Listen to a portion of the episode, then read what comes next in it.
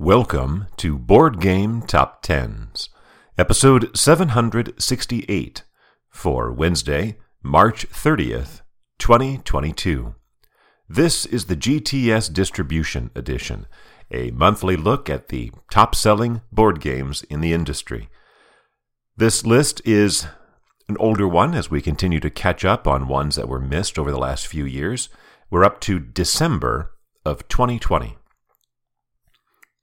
There are four holdovers from the previous list, and of the six new entries, only uh, four of them are debuts. The first new entry returns at number 10, charts for the fourth time, Azul Crystal Mosaic by Mikhail Kiesling, published by Next Move Games. Its last appearance was in April of 2020. Our first debut is at number 9, Wingspan Oceania expansion by Elizabeth Hargrave, published by Stonemaier Games. Falling from 3 to 8, Century, Golem Edition by Emerson Matsuuchi, published by Plan B Games.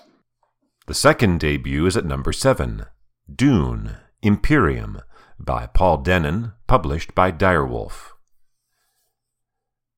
Returning for the first time since February in 2020 and charting for the 10th time is at number 6, Azul, Stained Glass of Sintra by Mikhail Kiesling, published by Next Move Games.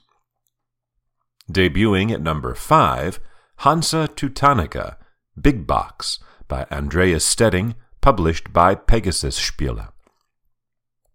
Repeating at number 4 in its seventh appearance on the list, Azul, Summer Pavilion by Mikhail Kiesling, published by Next Move Games. I'm sensing a trend. Returning uh, back up three spots to number three, returning to where it was uh, two times back in September, Camel Up by Steffen Bogen, published by Z Man Games. Our highest debut is at number two, Beez, that's spelled B E E Z, by Dan Halstad, published by Next Move Games. And climbing one spot to capture the top for the seventh time, the last time it did so was in April of 2020. Of course, it is Azul by Mikhail Kiesling, published by Next Move Games. That is, all four Azul titles in the top 10. Last time's number one, by the way, the Century Golem Edition, expansion, An Endless World, is number 13 this time around. That top 10 covers the units sold list. Looking at the revenue list, number 10 is Praga, Caput Regni, which was 14 on the units list. At number 9 is Azul Stained Glass of Sintra, down from 6 on the other list. At number 8, up from 11, Great Western Trail. Number 7, on both lists, is Dune Imperium. Number 6, uh, down from 5, Hansa Teutonica Big Box.